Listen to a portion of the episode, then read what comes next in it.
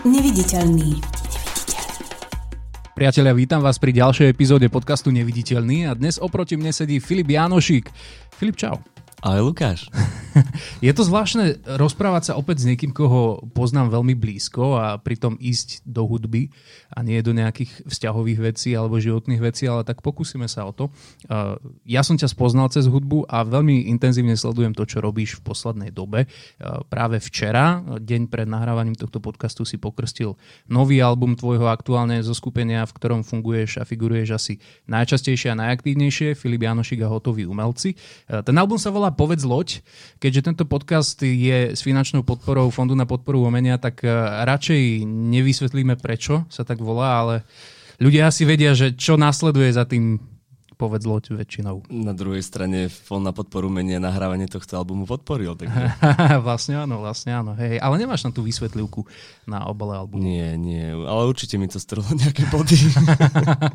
hej, ale si spokojný s tým, ako ten album vyzerá, predpokladám. Velice. Akože spätne, tak nahrávali sme to na 3 kola, to znamená, že 3 zostavy, 3 víkendy sme tam strávili v štúdiu a bolo to v čase. Čiže niečo bolo nahrávané ako keby pred rokom, niečo pred pol rokom a niečo teraz v septembri, decembri. No a tak za rok sa zmeníš, takže niečo by si určite vedel vylepšiť, to tak je vždy, ale tak my sa držíme toho, že sekáme nízke rozpočty, to znamená, že zaplatíme len... V prvom rade budžet, jasné. V prvom rade budžet a nahrávame všetci spolu, aby sme to stihli 4 skladby spraviť za víkend. Čo ty vieš, že keď sa nahráva, tak väčšinou sa nahráva oveľa dlhšie, tak my musíme proste 4 pesničky, ktoré sme predtým spolu nikdy nehrali, nahrať za víkend naživo spolu. Čiže je to také, že keď je tam niečo zlé, tak to tam prirodzene aj má byť. Ale k tomu, ako vy vlastne fungujete tak krátko a intenzívne na či už svojich koncertoch alebo nahrávaniach, k tomu sa chcem ešte dostať, ale páčilo sa mi to, čo si povedal o tom, že vlastne v priebehu roka človek sa zmení.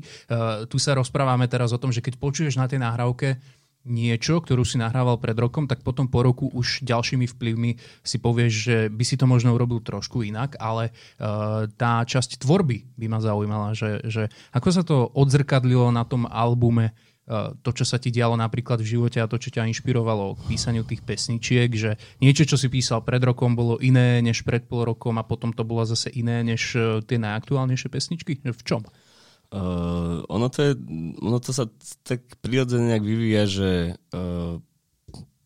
napríklad to tretie nahrávanie sme spravili, že absolútny heavy metal, že dvojkopák a proste screamovanie a že strašná vražda.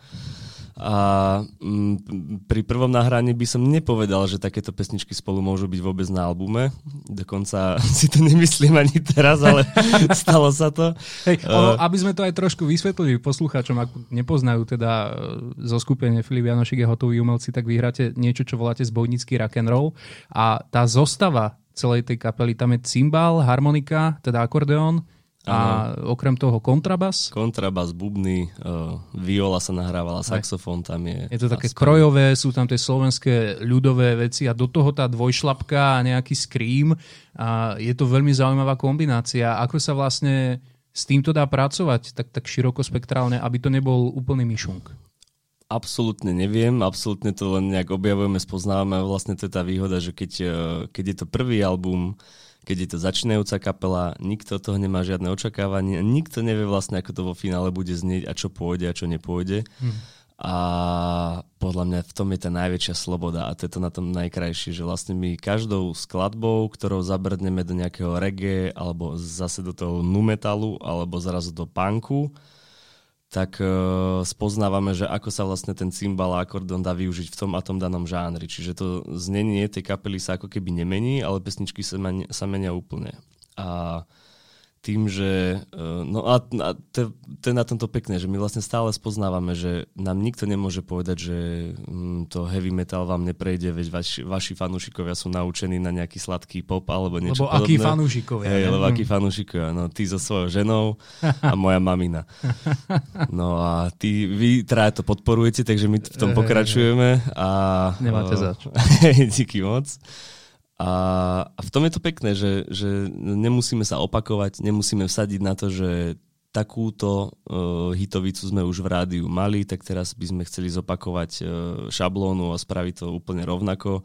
Môžeme to mať úplne niekde a skrátka si ideme svoje. A dúfam, že si to udržíme, aj keby tá hitovica v rádiu prišla, ale zase nemôžem takéto vety sľubovať. No, a hrávajú vás tie rádia? Nie. Ani regionálky, ani nejaké okrajové žánrovky? Pravda je taká, že v FM-ku mi povedali, že to je príliš popové, v popových rádiách mi povedali, že to je príliš alternatívne. Klasika.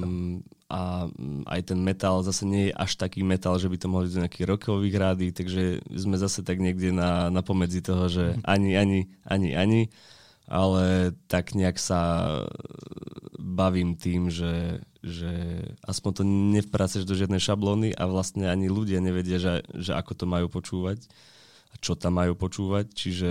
Vo výsledku je teda ten najlepší barometer asi Spotify. To, že si to ľudia pustia a pozrú online. Asi, hej. A hlavne koncerty. Tak ako na to vôbec reagujú?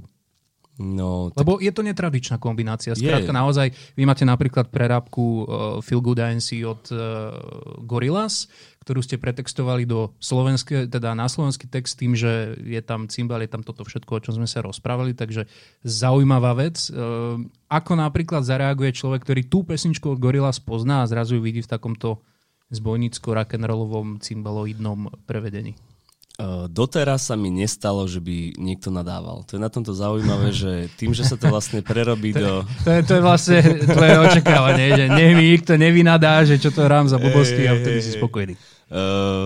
Práve ja mám taký dojem, že tým, že tie melódie alebo tú skladbu ľudia poznajú, ale je v tom úplne iná forma, úplne iné znenie nástrojové a je tam ešte aj pridaná hodnota nejakého textu, ktorý sa nesnaží prekladať ten anglicky do slovenčiny, ale vždy sa tam snažím povedať niečo iné.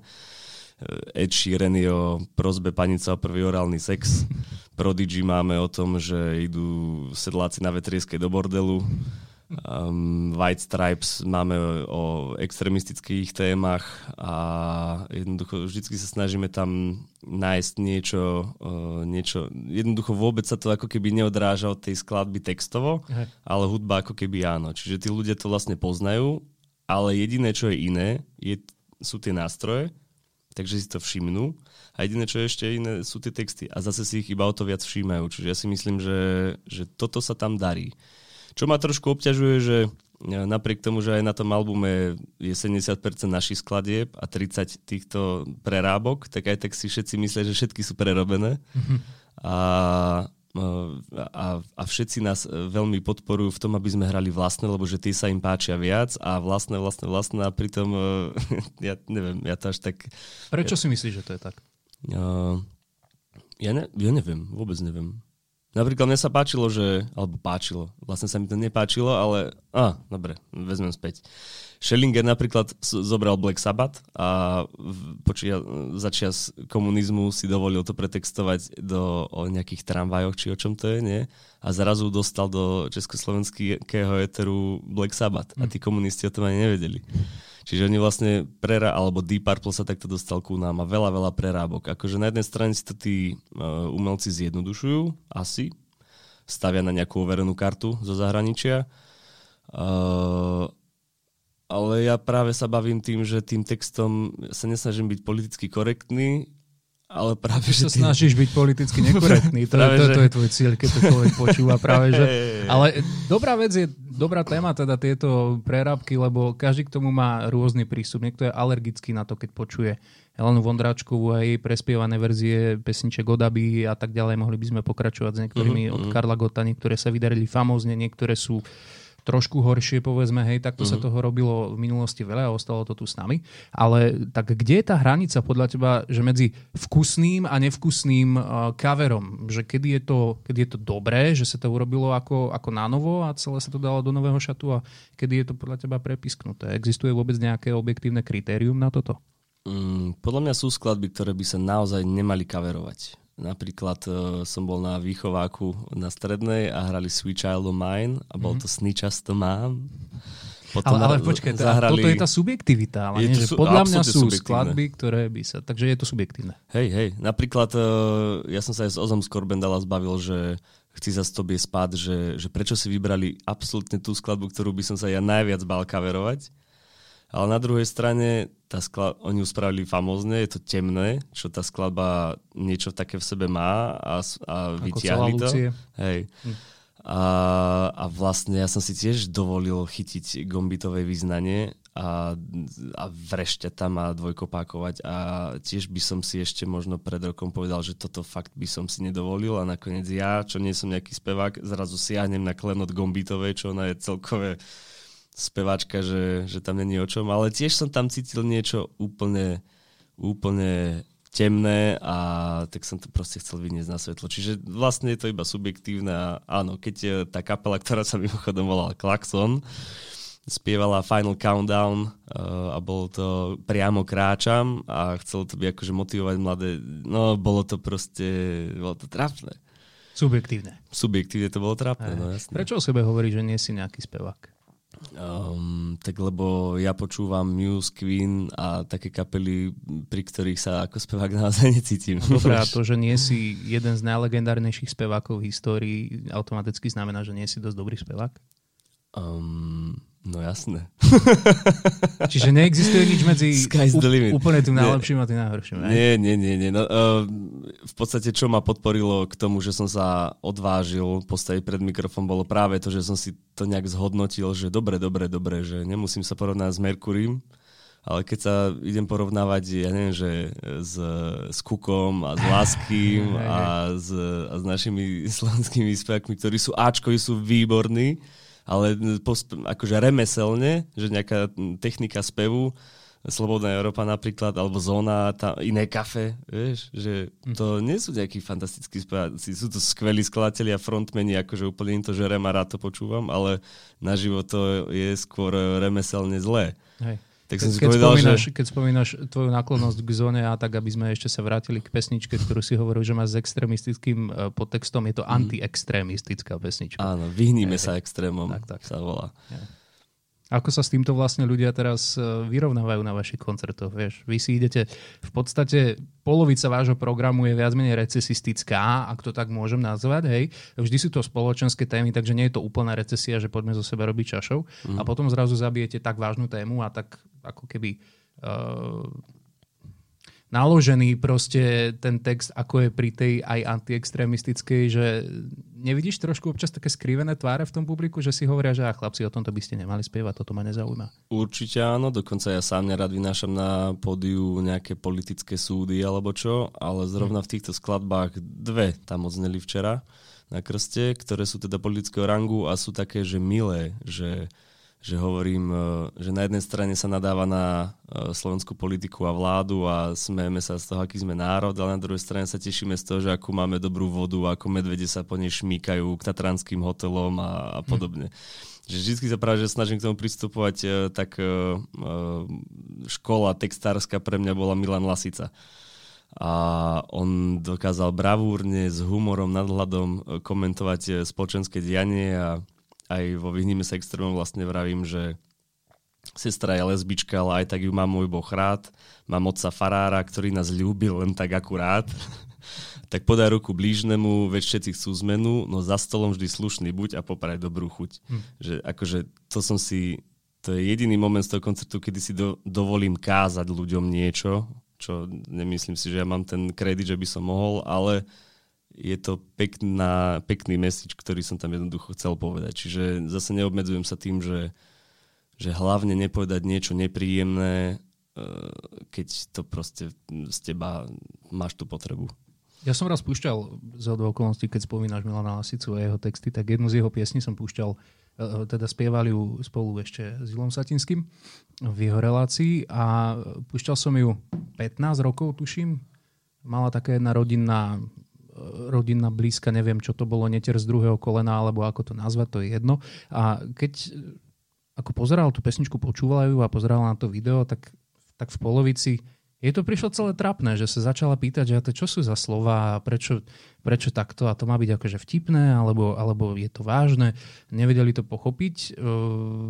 Dobre, 15 rokov to ešte nie je vek, v ktorom by dieťa malo byť dieťa. Dospievajúci človek mal byť už schopný chápať všetky kontexty a súvislosti, ale pritom práve texty Milana Lasicu nikdy neboli úplne extrémne hlboké. Práve že dokázal tak jednoducho a ľahko pomenovať ťažkú tému.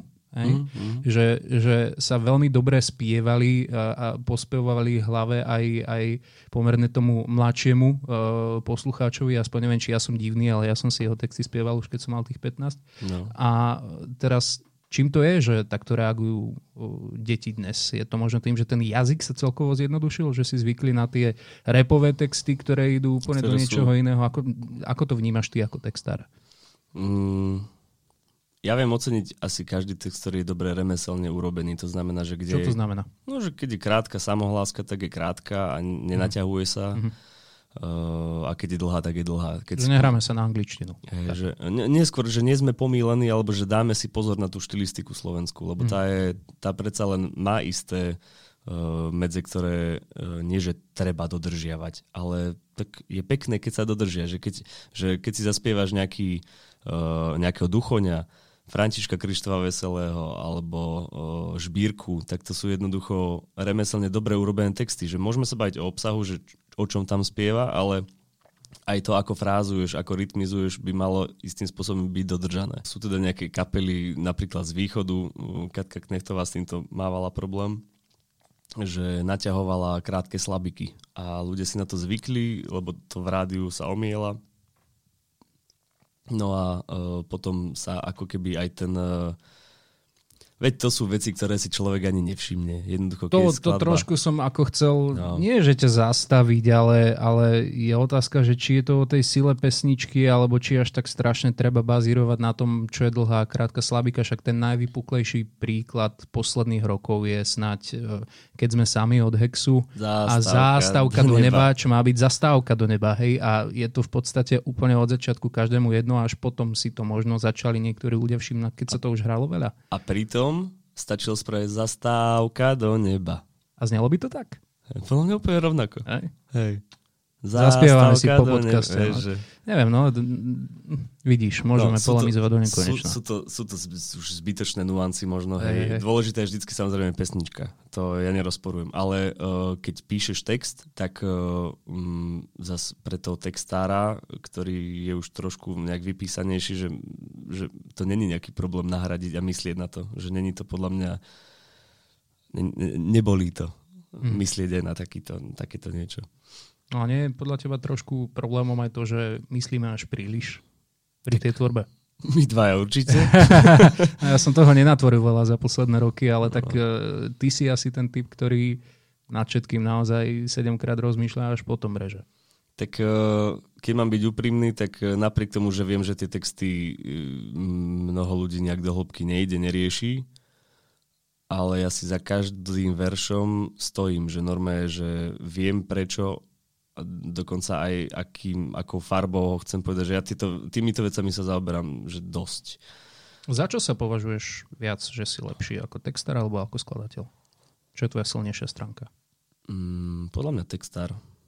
Ako textár. Mm-hmm. Tak tým pádom otázka znie, či si niekedy uvažoval o tom, že by si nechal skladať pesničky. V podstate to robím. Ja pretextovám hotové pesničky. Dobre, báme sa o vlastnej tvorbe teraz, aj o tej, ktorú všetci chcú, aby si robil, aby to boli vlastné songy. Nikdy ti nenapadlo, že zavoláš niekomu, nejakému producentovi a správ mi song a ja si ho textujem, alebo tu máš text a urob mi na toto hudbu? Že by to možno niekto urobil to hitové vlastne, čo hovoríš, že zatiaľ ešte neprišlo? Sú skladby, ktoré v mojom okolí muzikanti majú zložené a nenahrávajú sa, nechcú sa hrávať, tak napríklad Jackie z mojej kapely Bez pokory, teda predošlej, čo sme hrávali, je veľa skladieb, ktoré sú fakt veľmi dobré, majú skvelé texty, dokonca aj tie texty by som nemusel vlastne riešiť a normálne som mu navrhol, že či by som to nemohol hrávať a on bol s tým úplne v pohode. Ale zatiaľ k tomu nedošlo. Ale nemal by som takto. Však hrávali sme aj na svadbách, aj na oslavách, aj na firemkách. Čiže ja už naozaj neriešim, že či hrám cudziu skladbu alebo svoju. Samozrejme, že v tej svojej vieš povedať tak úprimnejšie to, čo cítiš, ale zase koľko skladieb je takých dobrých, že sa s ňou vieš stotožne, keď si ich nenapísal. Čiže napríklad, keď spievame napríklad aj to Vyznanie alebo Otca, včera sme hrali od Pary, tak ja keď to spievam, tak sa tým bavím rovnako, ako keby to bola moja skladba. Dokonca sa mi možno spieva lepšie, lebo lepšie urobená ako tie moje. Mhm. No a opačný smer, napriek tomu, že sa považuje za lepšieho textára, neskladateľa, zložiť pieseň, nechať si ho textovať? To by som už nerobil. Á, prečo? Lebo... Nie je tam kúsok aj toho, že ja vám chcem niečo povedať a je to moje. Nemáš tam aj takúto trochu niekde vnútri seba, také škranie? Možno aj hej. Na druhej strane, keď je text dobrý, tak som úplne v pohode s tým ho spievať.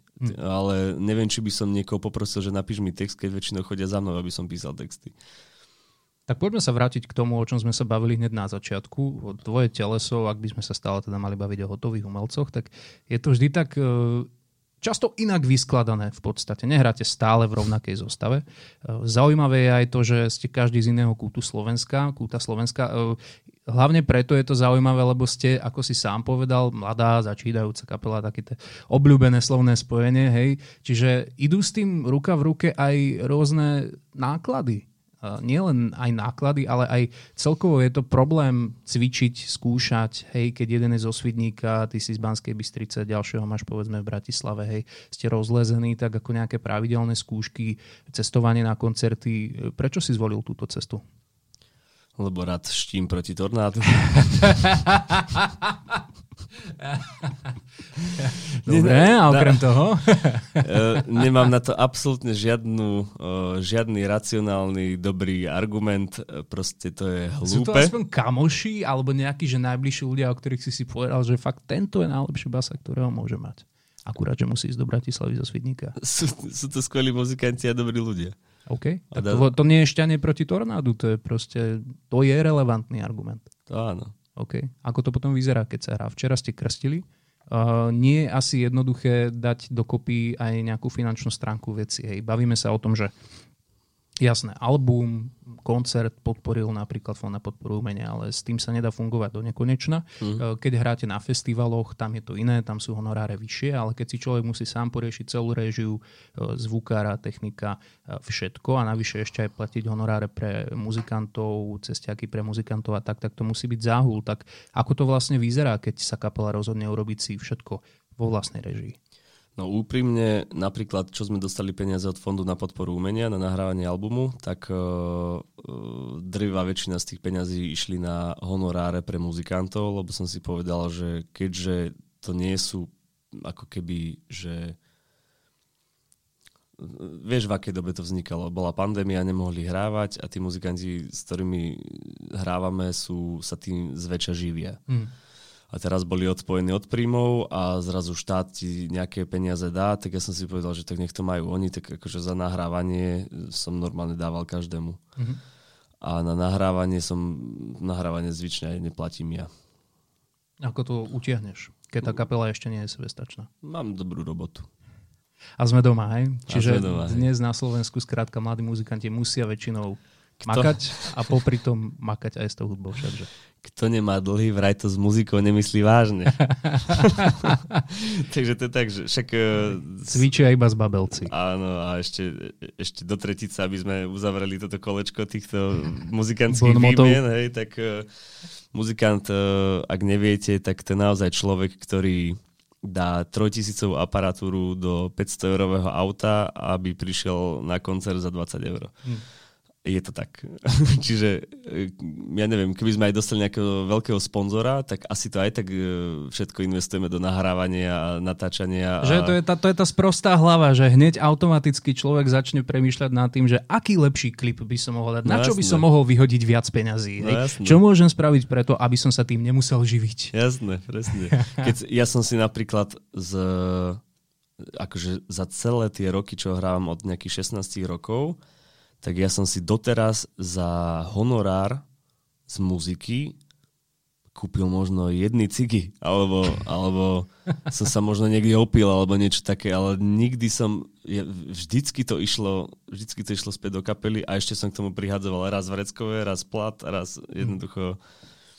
No bohužiaľ, no. Alebo našťastie. Je to o osobnom nastavení, alebo je to celkovo o tom, že na Slovensku sa to inak robiť nedá, kým neprerazíš? A možno sa aj dá, ja neviem. Ja som to až tak nezisťoval, ako to majú iné kapely. Poväčšinou počúvam takéto isté krkanie, že nie je to bohviaký biznis. Je to vlastne najblbší biznis z toho pohľadu, že ty... Keby som tie peniaze a čas, čo som investoval do hudby, investoval do nejakého vlastného podnikania, tak si myslím, že sa mám fajn. Ale tá alebo kapela... by si ich všetky úplne rozbil. No, skrachoval by si a exekúcia a také myslím veci. Si, že bunky podnikateľské mám lepšie ako umelecké. Dnes sám sebe skladáš jeden kompliment za druhý. Že ja som si to takto povedal, že je to koníček. Je to nákladný koníček, hudba, ale keby som bol cyklista, alebo keby som bol motorkár, alebo čokoľvek, tak tiež si investuješ do výbavy, do výstroje, do športového oblečenia a tak ďalej. Čiže pre mňa to je v podstate to isté, že na začiatku si kupuješ aparatúru, hej, nejakú lepšiu gitaru, nejaký lepší zosilovač, nejaké lepšie káble, efekty a tak ďalej, tak ďalej. A v nejakej dobe to už všetko máš a môžeš to samozrejme vymieňať, to je zase ďalší fetíš muzikantský, ale ja som napríklad s tým, čo mám, absolútne spokojný, už to nepotrebujem nejak vylepšovať, aj keď samozrejme chcel by som novú akustickú gitaru a tak ďalej. Ale teraz sa tie investície jednoducho do toho koníčka presunuli do nahrávania a natáčania, lebo to sú zase pre mňa také veci, že to je večné. Že aj keď to možno... Zanechávaš po sebe niečo. Hej, že ja si za 10 rokov ten album kedykoľvek môžem znova pustiť a budem z toho mať presne tie flashe, tie spomienky, čo som mal, keď som ho skladal. Toto mi fakt platí. Dokonca ja sa niekedy viem dojať vlastnou hudbou, že si láhnem a teraz v tomto veku si normálne nechápem, ako som mohol zložiť taký text, ako som zložil, keď som mal 22, že ako keby som bol napred. Alebo možno práve tým starnutím si do toho kontextu vkladám nové a nové nejaké svoje zážitky a preto mi to príde silnejšie, ale naozaj, keď si ja pustím, že od Bez pokory, teda kapely, čo sme boli, skladbu Verím, neverím, tak ja si to pustím a nechápem, že kde sa... vo mne tá múdrosť, alebo teda, vieš... Konečne si sa sám pochválil. Dobre, prišiel ten moment, bál som sa, že to nepríde. Ja sa viem aj pochváliť zase. Nie, normálne, vážne, že... Alebo aj, že je to taká aj duševná očista trošku. Určite, hej. Je to taký vlastný denníček, ale nie je to také trapné ako denníček. Keby to človek nemal ani riešiť ako nejaký úspech, alebo ako, že to zanecháva pre niekoho iného, tak minimálne to zanecháva sám pre seba, keby si už nikto iný nemal na to spomenúť. Ale na druhej strane hovoril si o hudbe, o umení ako o koničku. Ako potom, pokiaľ takto pristupujú mladí umelci a muzikanti k tvorbe a k hraniu, tak ako sa potom majú brať vážne? Alebo ako ich ľudia majú brať vážne? Hej, však všetci umelci horekujeme, že sme to opomenuté remeslo, že sme ten segment, na ktorý sa zabúda a tak. A potom vlastne si takto človek sadne pri pive s kamarátom a zistí, že a však on si iba chodí zahrať a oni majú koncertík a tam niečo ponahrávajú. Že, čím to je? Že, lebo nie si jediný, čo má tento prístup. Vieš? Tým, že ja som až príliš nejaký premýšľavý a všetko prehodnocujem do strašných extrémov, tak ja mám napríklad tieto veci sebe celkom pekne uzavreté a dokonca možno mám taký väčší kľud ako niektoré aj reálne, že veľké hviezdy. Lebo veľké hviezdy... Od tých veľkých hviezd zase nikdy nepočuješ vetu, že viete, čo to je pre mňa čistá ryža, ja sa tým iba snažím narobiť. No. A často je to pravda. Backstage ti to možno povedia. Ja neviem... je to koníček a teraz, že ako môžem od ľudí chcieť, aby ma brali vážne, keď ja to berem ako koníček? To bola otázka tak nejak? Nie len teba, neber tu čisto osobne na seba. Tak ale ja viem iba za seba hovoriť. Všeobecne, že dobre, tak ty si teraz hovorca všetkých hudobníkov, ktorí berú robenie hudby ako koníček, že keď niečo berieš ako koníček, ako potom chceš byť pokladaný za seriózneho umelca, ktorý predkladá tomu publiku a všeobecne ľudstvu svoje umenie? Corben Dallas napríklad, to majú tak pekne spravené, že najprv rodina, potom práca a potom hudba.